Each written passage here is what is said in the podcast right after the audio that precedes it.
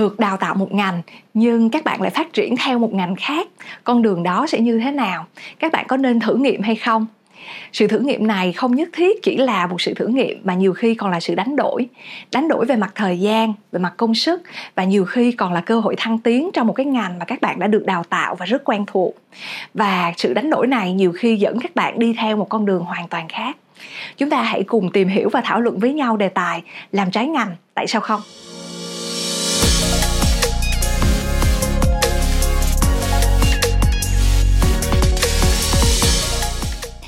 Chào mừng các bạn đến với kênh CEO Lab. Mình là Lê Diệp Kiều Trang, là doanh nhân khởi nghiệp, là nhà đầu tư và là người tin rằng việc học hỏi cũng như phát triển bản thân là một hành trình suốt đời. Các bạn đang theo dõi loạt bài về định hướng nghề nghiệp. Tuần trước chúng ta đã thảo luận về đề tài generalist hay specialist. Khi đi làm chừng 5 hay 10 năm, các bạn sẽ có những cơ hội bước vào những vị trí khá là khác nhau. Các bạn nên chọn vị trí này hay vị trí kia, tiếp tục đào sâu vào cái lĩnh vực chuyên môn của mình hay là học hỏi để có thêm kinh nghiệm quản lý để trở thành một người quản lý.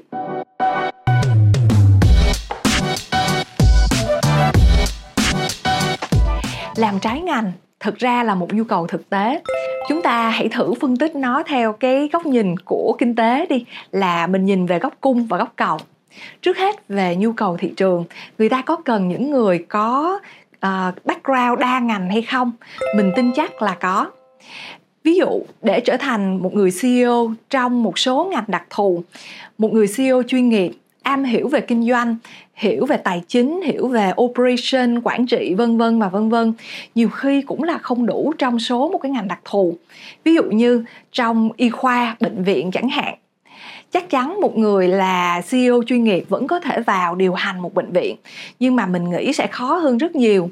Nếu như chúng ta có được một người bác sĩ mà có khả năng quản lý điều hành doanh nghiệp các bạn thử hình dung, một người ceo mà hiểu được các bác sĩ sẽ phải đối diện với những cái áp lực như thế nào khi mà khám chữa bệnh. Hiểu được những cái chi tiết trong cái quá trình vận hành bệnh viện, nó khác với quá trình vận hành một cái doanh nghiệp thông thường, ví dụ như một cái nhà máy như thế nào. Những cái kiến thức này không dễ mà một sớm một chiều một người ceo chuyên nghiệp có thể có được. Trong khi đó, nếu như mà một người ceo trước đây là một bác sĩ thì cái kiến thức cũng như kinh nghiệm à, và sự ờ, empathy sự thông cảm hiểu được những cái hoàn cảnh này là rất tự nhiên đối với họ. Thì một người từ ngành khác để trở thành một người quản lý trong bệnh viện sẽ phải mất rất nhiều thời gian và phải rất nhiều công sức mới hiểu được những cái chi tiết trong những khối ngành này. Tương tự như vậy trong trường viện cũng y chang như vậy. Nếu như có một người ceo từ một khối ngành khác đến quản lý một cái doanh nghiệp là trường đại học. Được không? Chắc chắn là được. Nhưng sẽ khó hơn một người trưởng thành từ môi trường trường viện. Tại sao lại như vậy? Vì ai đó trưởng thành trong cái môi trường trường viện này sẽ có được cái ờ, sự tôn trọng từ các giáo sư trong trường và cũng hiểu được những cái thử thách trong việc có thể truyền tải được cái kiến thức cũng như là đào tạo những con người trong trường đại học, đó là các em sinh viên. Vì trường đại học không đơn thuần chỉ là một doanh nghiệp, nó còn là một tổ chức với một sứ mệnh giáo dục. Nên không đơn thuần chỉ một người quản lý chuyên nghiệp là có thể trở thành một CEO giỏi trong khối ngành này được. Mình tin chắc là sẽ có những người bác sĩ hoàn toàn có khả năng hiểu được các vấn đề về quản lý và thậm chí có đam mê trong việc quản lý, điều hành một cái tổ chức tương tự như vậy, mình tin là ai cũng có năng lực trong rất nhiều lĩnh vực khác nhau, chứ không đơn thuần chỉ có khả năng trong một lĩnh vực mà họ đã được đào tạo. Ví dụ, một người kỹ sư giỏi, lập trình rất giỏi phát minh ra được nhiều sản phẩm khác nhau. Mình tin chắc là người đó vẫn hoàn toàn có khả năng có những am hiểu về mặt thị trường, hiểu được là người dùng sẽ mong muốn có những cái tính năng gì trong sản phẩm. Thậm chí người đó còn có thể đưa ra những cái chương trình tiếp thị quảng cáo rất là hiệu quả từ cái góc nhìn của một người kỹ sư. Vì nếu như họ am hiểu về cái tính năng của sản phẩm, họ cũng có một cái góc nhìn, một cái ý kiến là thị trường sẽ đánh giá cao những cái tính năng nào tuy nhiên, thực tế cho thấy là rất hiếm kiếm được những người lãnh đạo mà sẵn sàng chuyển hướng từ một lĩnh vực chuyên môn sang vị trí lãnh đạo. Ví dụ như, rất khó để thuyết phục một người bác sĩ đầu ngành trong một cái lĩnh vực chuyên môn nào đó. Ví dụ như là bác sĩ giải phẫu về tim chẳng hạn. Nếu như bác sĩ đó cũng là một người rất có năng lực về quản lý và lãnh đạo, làm sao có thể thuyết phục người bác sĩ đó bỏ bớt thời gian, không đi giải phẫu nữa, mà trở thành một người quản lý điều hành bệnh viện đó là vì người bác sĩ này sẽ phải bỏ qua một cái kinh nghiệm mà họ đã phải tích lũy được trong rất nhiều năm, 10 năm, 20 năm để bắt đầu trong một cái lĩnh vực tương đối mới, không phải là hoàn toàn mới nhưng gần như cũng là hoàn toàn mới, hiểu về con người, hiểu về tổ chức, tìm hiểu về mặt tài chính, tìm hiểu về dòng tiền và tổ chức quản lý về mặt operation như thế nào. Để thuyết phục một người từ bỏ một con đường mà họ đã rất quen thuộc và đã rất thành công không phải là một điều dễ chút nào hết tuy nhiên, nói qua cũng phải nói lại. Các bạn hãy cứ thử nghĩ xem, sau 4 năm đại học hoặc là 6 7 năm đại học nếu như chúng ta đi theo khối ngành y khoa, bỗng nhiên mỗi người đều được đặt tên cho một cái chức danh nào đó. Ví dụ như, ai đó sẽ trở thành kỹ sư, ai đó sẽ trở thành bác sĩ, ai đó sẽ trở thành giảng viên, ai đó sẽ trở thành giáo viên. Và rồi chúng ta sống với khoảng đời còn lại với cái sự đóng khung này trong khi đó mình tin chắc là mỗi người, ngay cả khi là bác sĩ, vẫn có thể có những cái tài năng khác. Biết đâu người bác sĩ đó có khả năng truyền đạt, giảng giải rất là tốt và có thể trở thành một người giáo sư đại học rất tốt, nhưng cũng không muốn rời bỏ cái con đường làm bác sĩ của mình thì sao? Và nếu ai đó đã đi theo con đường kinh doanh chẳng hạn, thì đâu có nghĩa là người đó không thể thử sức trong một cái lĩnh vực khác. Ví dụ như là uh, làm kỹ sư hay là đi sâu về một cái lĩnh vực công nghệ nào đó. Các bạn có thấy là uổng hay không? Sau 4 năm đại học mình đã dành rất là nhiều công sức để đầu tư vào một cái lĩnh vực chuyên môn. Và bỗng dưng suốt cuộc đời của mình sau đó 40 50 năm mình bị giới hạn và hạn hẹp trong cái lĩnh vực mà mình đã học trong vòng 4 năm đó. Thực sự nó có đáng hay không? Và chúng ta có nên thử nghiệm với những cái khối ngành khác và biết đâu mình hoàn toàn có năng lực trong một lĩnh vực nào đó. Vậy chúng ta hãy thử tìm hiểu về lợi ích của việc làm trái ngành là như thế nào. Trước hết mình nghĩ lợi ích lớn nhất đó là sự sáng tạo rất khó có thể xuất phát từ chỉ một ngành. Mùa hè năm ngoái khi mà đi thăm Milan mình có dịp ghé thăm viện bảo tàng của Leonardo da Vinci. Chắc các bạn cũng đều biết Leonardo da Vinci nổi tiếng là một họa sĩ. À, tuy nhiên khi đến đây mình mới khám phá ra là ông là một kỹ sư cơ khí rất giỏi và có rất nhiều công trình nghiên cứu. Sáng tạo ra một cái máy mà ông tin nó là sẽ là flying machine. Nó mô phỏng theo cái cánh của con chim và ông thiết kế để cho người có thể ngồi vào đó. Dĩ nhiên là mô hình này thất bại và sau này mình có nhiều mô hình khác trong cái sự phát triển máy bay của anh em nhà Wright. Tuy nhiên, các bạn có thể hình dung là sự sáng tạo của Leonardo da Vinci không chỉ đơn thuần là về mặt nghệ thuật mà còn là về mặt thiết kế. Sau đó, mình còn nghiên cứu thêm được nữa là trong những cái tác phẩm hội họa mà Leonardo da Vinci đã vẽ, thì người ta nhìn thấy bên dưới nó có nhiều lớp vẽ, trong đó có mô phỏng những cái gân máu của con người và như các bạn cũng biết, Leonardo da Vinci là người đã đưa ra những cái chuẩn mực của vẻ đẹp cân đối trong cơ thể con người đây là một trong những ví dụ sự sáng tạo phải vượt qua biên giới của một cái ngành nào đó. Khi các bạn có một cái năng khiếu về hội họa, biết đâu các bạn còn có một cái lòng đam mê nghiên cứu về cơ thể học, về anatomy, và cái sự đam mê nghiên cứu đó sẽ đưa các bạn đi đến nhiều cái lĩnh vực khác còn trong kinh nghiệm làm việc của mình mình đã nhìn thấy các bạn kỹ sư mà xuất sắc, kỹ sư giỏi, các bạn sẽ không bao giờ giới hạn mình trong cái lĩnh vực engineering mà các bạn đã được đào tạo. Ví dụ, một bạn kỹ sư về phần mềm, bạn này à, được đào tạo là kỹ sư phần mềm. Mặc dù trước đó bạn là học sinh chuyên toán nhưng mà khi làm việc trong công ty của mình thì vì công ty của mình là công ty phát triển phần cứng nên sau khi các bạn thiết kế ra cái sản phẩm phần mềm bạn vẫn đi lang thang tìm hiểu thêm là cái phần cứng bọn mình phát triển như thế nào. Và cuối cùng bạn là người đóng góp được rất nhiều ý tưởng cho cái bên hardware engineering và đặc biệt là firmware engineering cái sản phẩm uh, nhúng giữa phần mềm và phần cứng những bạn kỹ sư mà không giới hạn mình trong cái lĩnh vực mà mình đào tạo mà chỉ tìm hiểu sản phẩm với một cái ờ, sự tò mò và cái lòng trong sáng trong việc ờ, học hỏi để phát triển cái năng lực bản thân. Mình thấy những bạn đó là những bạn có năng lực sáng tạo lớn hơn rất nhiều. Những người à, tự giới hạn mình hoặc không có sự tò mò trong những cái lĩnh vực khác lợi ích thứ hai trong việc phát triển đa ngành đó là một người có năng lực đa ngành sẽ trở thành một người có khả năng phối hợp rất hiệu quả với các đối tác trong công ty cũng như các đối tác ngoài công ty. Chắc các bạn cũng biết mình có một khoản đầu tư mà mình rất là tâm huyết và coi nó là con cưng của mình. Đó là công ty Harrison phát triển các sản phẩm về trí tuệ nhân tạo trong lĩnh vực y khoa trong thời gian làm việc trong công ty này thì mình có điều kiện tiếp xúc với rất nhiều bác sĩ. Có một số bác sĩ để lại ấn tượng rất là sâu sắc trong lòng mình. Đó là những bác sĩ không chỉ giỏi về lĩnh vực chuyên môn y khoa của mình, mà còn dành thời gian tò mò, đầu tư nghiên cứu, tìm hiểu về trí tuệ nhân tạo tại sao lại như vậy? Là vì khi mình thảo luận với các bác sĩ này về việc phát triển sản phẩm, và sản phẩm này là sản phẩm trí tuệ nhân tạo, sản phẩm về phần mềm, các bác sĩ này có thể đưa cho mình những cái à, góc nhìn rất là thú vị và đặc biệt, giúp cho cái quá trình phát triển sản phẩm rất là hiệu quả. Các bạn cứ thử hình dung, cái đội phát triển sản phẩm này là những kỹ sư nếu như những người kỹ sư này họ phát triển sản phẩm thì họ chỉ nhìn từ cái góc nhìn mà họ thấy thôi. Nhưng nếu như mà có một người bác sĩ khác, người bác sĩ này rất là am hiểu về y khoa, đồng thời cũng là người sẽ sử dụng cái sản phẩm này trong tương lai. Nếu là một người bác sĩ thông thường thì chỉ có thể nói cho mình biết là sản phẩm đó hay hay sản phẩm đó dở, như thế nào, sau khi sản phẩm đó đã hình thành.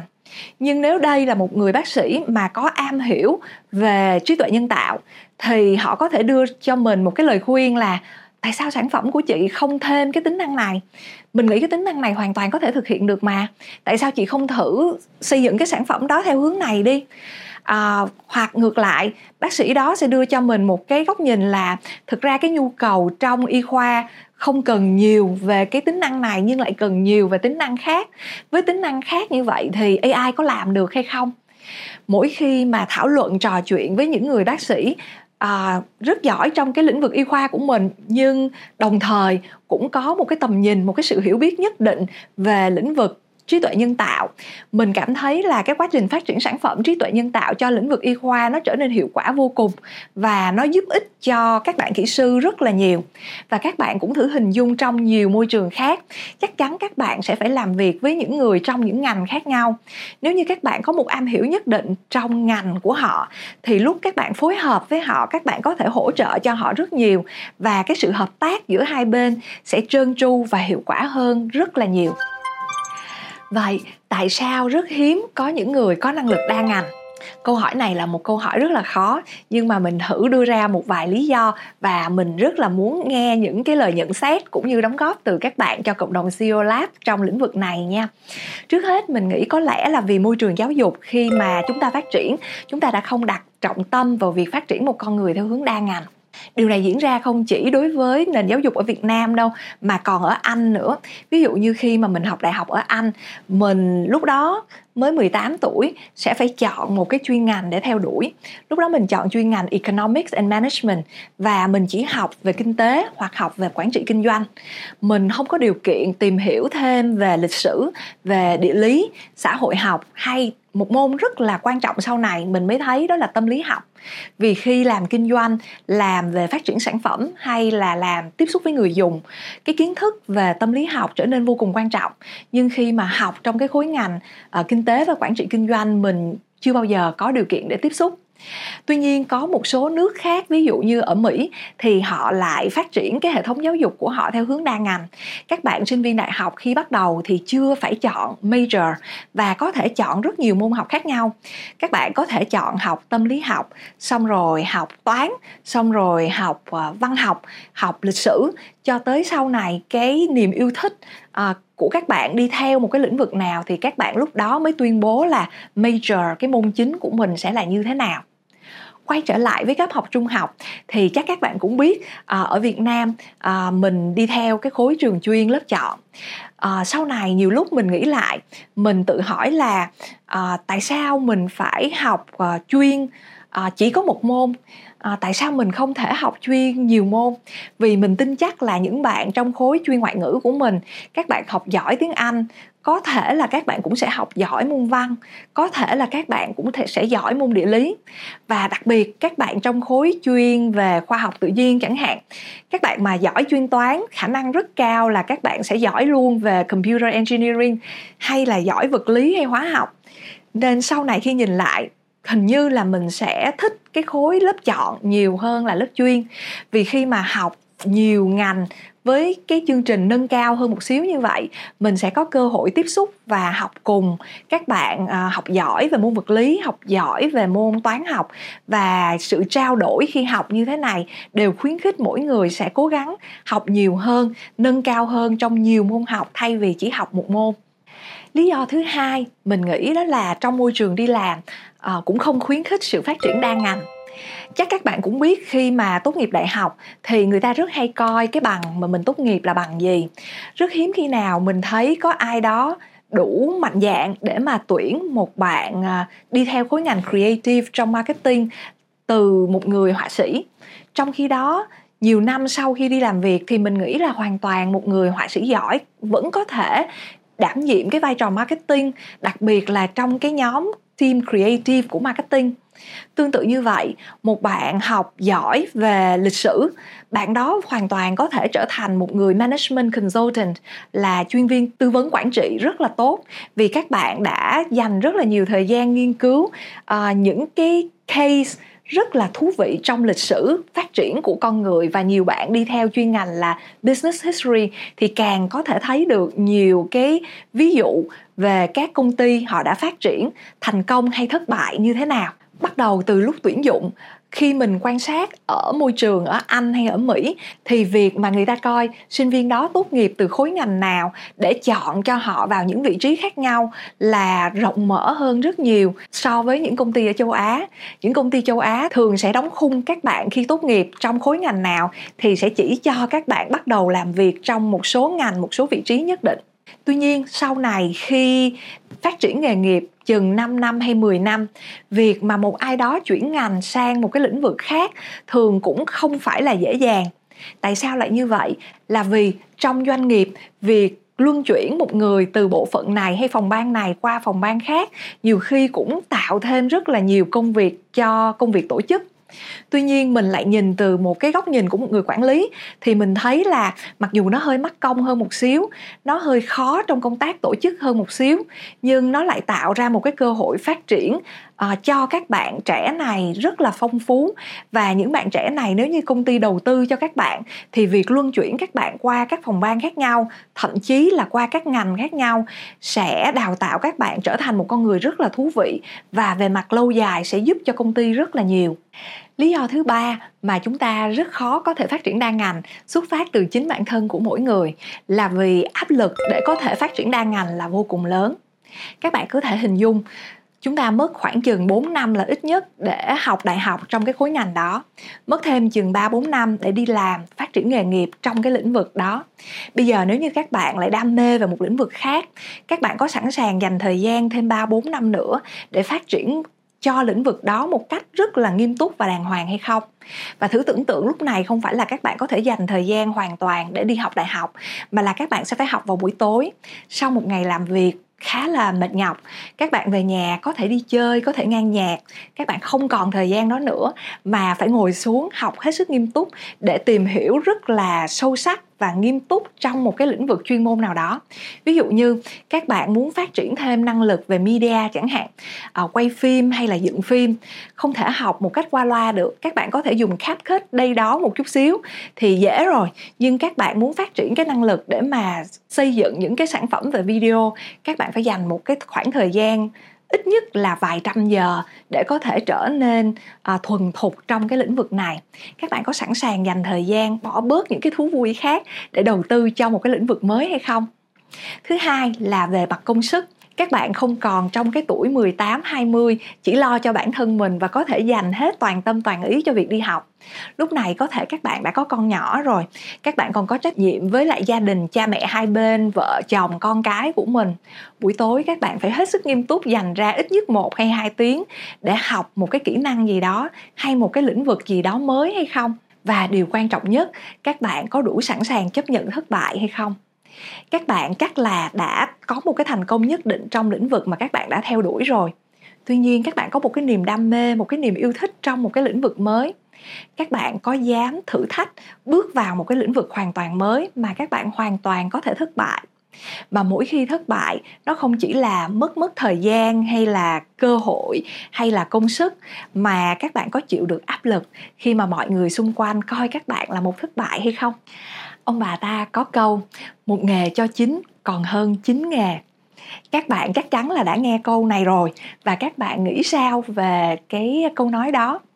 Riêng đối với mình thì à, mình nghĩ là ông bà ta nói cũng đúng, nhưng mà mình chỉ giới hạn trong một việc là câu nói này giúp cho chúng ta tập trung để phát triển một cái gì đó cho nó thật là trọn vẹn, cho nó toàn tâm toàn ý nhưng không có nghĩa là một người chỉ có khả năng làm được một nghề. Mình tin là một người nếu mà cố gắng và có tâm huyết và dành cho cái nghề mới một sự quyết tâm, chắc chắn một người đều có thể có hai nghề, thậm chí ba nghề, bốn nghề hay là rất nhiều nghề. Tuy nhiên, vấn đề quan trọng là làm sao chúng ta có thể phát triển được năng lực đa ngành nhưng không phải là một cái niềm yêu thích lan man và thay vì phát triển một cái nghề cho nó chính thì lại à, distracted, không có tập trung được và lan man đi qua nhiều thử nghiệm khác nhau. Câu hỏi này là một câu hỏi rất là nặng ký và rất là khó. Và ngay cả đối với bản thân mình mình phải công nhận mình là một đứa vô cùng lan man. Nên để trả lời câu hỏi này, mình không không biết là các bạn có nên nghe theo mình hay không trong con đường phát triển sự nghiệp của mình à, bên cạnh việc à, rất là can đảm thử nghiệm cái mới thì à, mình cũng nổi tiếng là một đứa trong nhà hết sức lan man. À, gia đình mình đã complain và than là sao mình không có tập trung chuyện này mà mình thử chỗ này mình thử chỗ kia? Và khi thử nghiệm như vậy thì có cái mình thường thành công nhưng có vô số thứ mà mình thất bại. Vậy nên um, mình đã thử nghiêm túc ngồi lại à, soi lại tất cả những cái thử nghiệm của mình à, để đúc kết được như thế nào được gọi là lan man và như thế nào là phát triển đa ngành à, không giới hạn bản thân mình để mình luôn luôn có thể phát triển bản thân nhiều hơn nữa. Mình nghĩ là mình sẽ à, chia ra làm ba mức độ khi các bạn yêu thích một lĩnh vực gì đó mới. Mức độ đầu tiên mình sẽ gọi nó là hobby nó chỉ là một niềm yêu thích ví dụ như không biết các bạn như thế nào có một ngày bỗng nhiên thức dậy à, mình rất là thích nhảy K-pop. Mình mê vô cùng và mình cũng đi học nhảy K-pop. Và mình đi học nhảy K-pop một cách rất say mê mặc dù là phải học chung với mấy em tuổi teen. À, và tụi nó nhìn mình cũng rất là quái. Tuy nhiên tới một lúc nào đó thì mình kết luận là đây chỉ là hobby thôi. À, đó là vì khi mà công việc bận rất là nhiều thì mình lại không còn tâm trí để nghĩ về nó nữa. Mình tin chắc là các bạn cũng có một niềm yêu thích nào đó tương tự như vậy. Nếu như mà đầu óc thoải mái các bạn sẽ yêu thích nó vô cùng. Nhưng trước rất là nhiều áp lực thì rất nhanh cái niềm yêu thích này nó trôi đi và thậm chí bạn quên luôn là đã có một thời bạn vô cùng say mê nó mình có rất nhiều hobby như vậy, ví dụ như là làm vườn. Mình đã từng à, sau khi mua cái nhà đầu tiên, mình đã tốn rất là nhiều tiền mua cây và mình đích thân cuốc đất trồng cây. Và tới ngày trời tuyết thì mình quên đi luôn cái hobby này tự gì đi ra ngoài trồng cây lạnh quá, chịu không nổi. Vậy thì các bạn hãy thử điểm lại những điều các bạn yêu thích.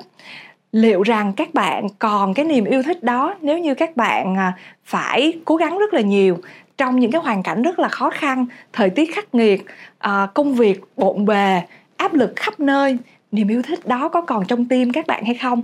Nếu như nó trôi đi qua thì các bạn cho nó trôi đi luôn. Vì hình như nó chỉ dừng lại là hobby chứ không phải là một năng lực mà các bạn cần đầu tư phát triển. Mức độ thứ hai đó là các bạn có một hobby và ngay cả dưới những áp lực các bạn vẫn đam mê nó và các bạn muốn đi tiếp với nó và có một điều rất quan trọng ở năng lực thứ hai này, đó là thực sự các bạn có năng khiếu trong lĩnh vực này. Dường như các bạn làm cái lĩnh vực này giỏi hơn hầu hết đại đa số những người còn lại. Và khi làm, các bạn càng làm, các bạn càng mê. Mình có một người bạn học rất giỏi, có học bổng đi du học ở nhật. Và bạn phát triển theo ngành kỹ sư. Bạn làm kỹ sư ở bên nhật mười mấy, hai chục năm nhưng mà bạn có một cái niềm đam mê cho lĩnh vực văn nghệ, bạn hát rất là hay. Và sau bao nhiêu năm đó ở Nhật 20 năm ở Nhật là một kỹ sư, rõ ràng bạn hát hay hơn rất nhiều các bạn còn lại. Đây không còn dừng lại là một hobby. Thực sự nó là một điều làm cho ai đó phải suy nghĩ bạn có nên dành thêm thời gian để phát triển năng lực này hay không. Người bạn đó đã rất can đảm bỏ công việc ở Nhật và quay trở về Việt Nam để dành cho mình cái cơ hội phát triển cái năng lực này các bạn cũng vậy, nếu như có một cái lĩnh vực nào đó mà các bạn rõ ràng là đam mê, khi công việc bộn bề có thể các bạn sẽ giảm bớt cái thời gian dành cho nó, nhưng mà bạn không quên về nó. Và rõ ràng là các bạn càng làm thì các bạn càng giỏi. Mình nghĩ nếu như các bạn có năng lực đó, hãy dành thời gian để phát triển cái năng lực này. Vì đặc biệt khi các bạn có năng khiếu, việc học hỏi một cái lĩnh vực mới ngay cả khi các bạn bận rộn mà các bạn có năng khiếu, nhiều khi các bạn học sẽ nhanh hơn và nó sẽ có ích cho các bạn trong một cái chừng mực nào đó trong cái công việc hiện tại, trong công việc tương lai. Mà nếu như nó chưa có một cái ích lợi gì trước mắt, mình tin chắc là nó cũng đem đến cho các bạn một cái niềm vui, một cái nguồn sống và các bạn tích cực hơn trong công việc mỗi ngày tuy nhiên, các bạn yêu thích nó, các bạn có năng lực trong lĩnh vực đó. Liệu có đủ để cho các bạn chuyển ngành chưa? Mình nghĩ là chưa. Các bạn chỉ nên chuyển ngành nếu như các bạn đi lên được level 3 level 3 là như thế nào? Là khi các bạn thấy rằng công việc đó nó đem lại cho các bạn một ý nghĩa trong cuộc sống của mình. Các bạn có thể sống với cái nghề đó. Nó có thể cho các bạn được một cái nguồn thu nhập ổn định để các bạn có thể sống độc lập, nuôi sống bản thân hay là nuôi sống gia đình nó đem đến cho các bạn một cái ý nghĩa bên ngoài những ý nghĩa tài chính. Bạn thấy là cuộc đời của các bạn có thể đóng góp được một cái điều gì đó cho cuộc đời này cho cuộc sống này. Nó đem lại một cái ích lợi cho một ai đó. Có thể là các bạn nhỏ khi các bạn yêu thích cái công việc giảng dạy à, nó không chỉ là cái công việc giảng dạy đó có thể giúp cho các bạn có được một cái nguồn thu nhập ổn định để nuôi sống gia đình và bản thân mà các bạn thấy được ý nghĩa trong việc giảng dạy đó hàng ngày. Bạn có thể giúp được một em nhỏ nào đó phát triển cái tư duy của nó. Bạn có thể định hướng được cho một cái lớp học à, định hướng được cho một cái bạn trẻ nào đó nghĩ về tương lai à, định hướng được học chuyện gì và định hướng được điều gì là quan trọng trong cuộc sống khi nào các bạn đạt được tới level đó, mình nghĩ là các bạn hãy nên hết sức nghiêm túc, cân nhắc đó là một cái sự chuyển ngành. Biết đâu khi các bạn chuyển ngành, các bạn sẽ tìm thấy thêm nhiều ý nghĩa cho cuộc sống của mình và sẽ rất thành công trong lĩnh vực này. Và điều đặc biệt quan trọng nhất đó là các bạn sẽ không bao giờ hối tiếc cho dù các bạn thất bại khi chuyển ngành sự hối tiếc chỉ diễn ra khi các bạn không tìm thấy được ý nghĩa trong cái công việc của mình. Còn một khi các bạn đã tìm thấy được ý nghĩa trong công việc của mình, thì chuyện thành công hay thất bại là chuyện rất bình thường. Cho dù ai đó có giỏi đến mức như thế nào cũng hoàn toàn có thể thất bại. Và cho dù ai đó đã cống hiến rất nhiều công sức và thời gian, thậm chí tiền bạc cho một ước mơ nào đó và thất bại, thì cái thất bại đó hoàn toàn là có ý nghĩa. Kết lại bài thảo luận ngày hôm nay mình tin rằng năng lực của con người là vô hạn, đặc biệt là những người chịu học.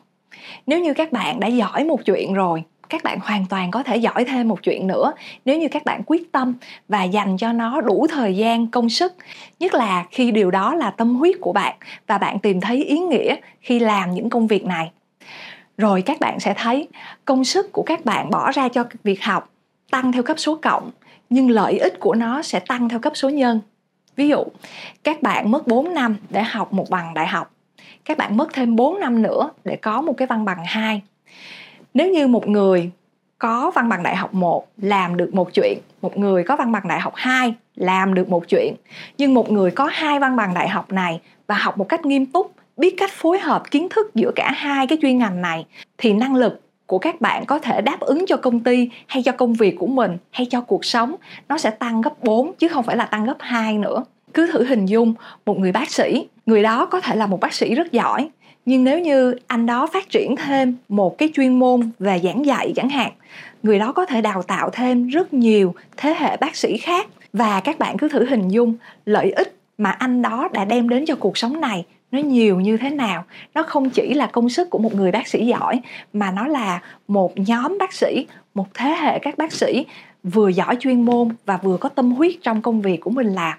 Khép lại bài nói chuyện làm trái ngành tại sao không? Đây là một câu hỏi rất lớn và là một câu hỏi mỗi người phải tự trả lời cho chính bản thân mình đối với mình mình đã trả lời câu hỏi này đúng trong một số trường hợp và sai trong rất nhiều trường hợp khác và phải trả giá cho nó cũng không nhỏ.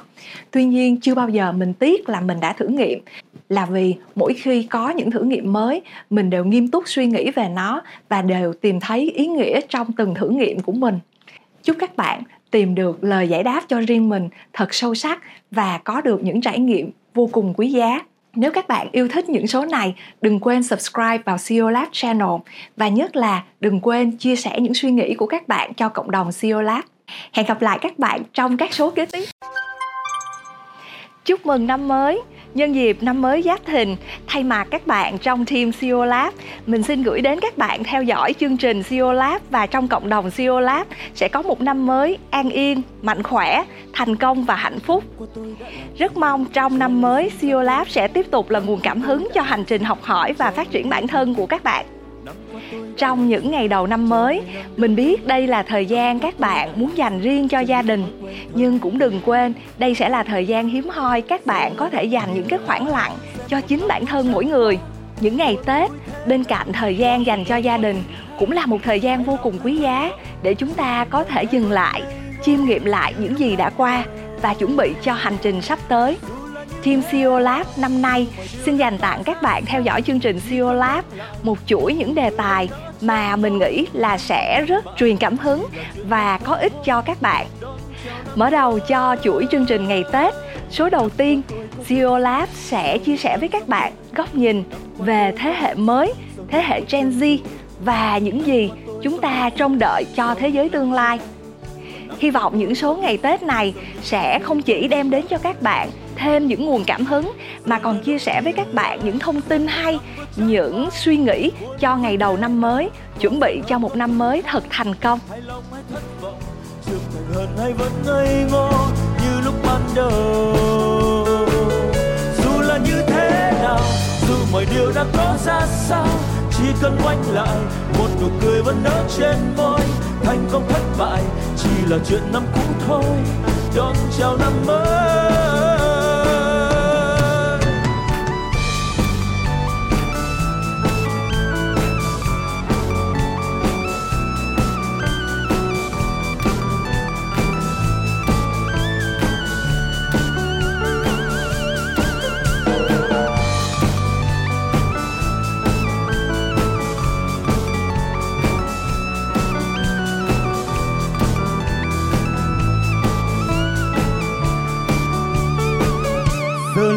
Nhìn lại xem một năm vừa trải qua, buồn vui thế nào, có giận hơn có thứ tha. Hay lòng hay thất vọng, trưởng thành hơn hay vẫn ngây ngô, như lúc ban đầu. Dù là như thế nào, dù mọi điều đã có ra sao, chỉ cần ngoảnh lại, một nụ cười vẫn nở trên môi. Thành công thất bại, chỉ là chuyện năm cũ thôi. Đón chào năm mới.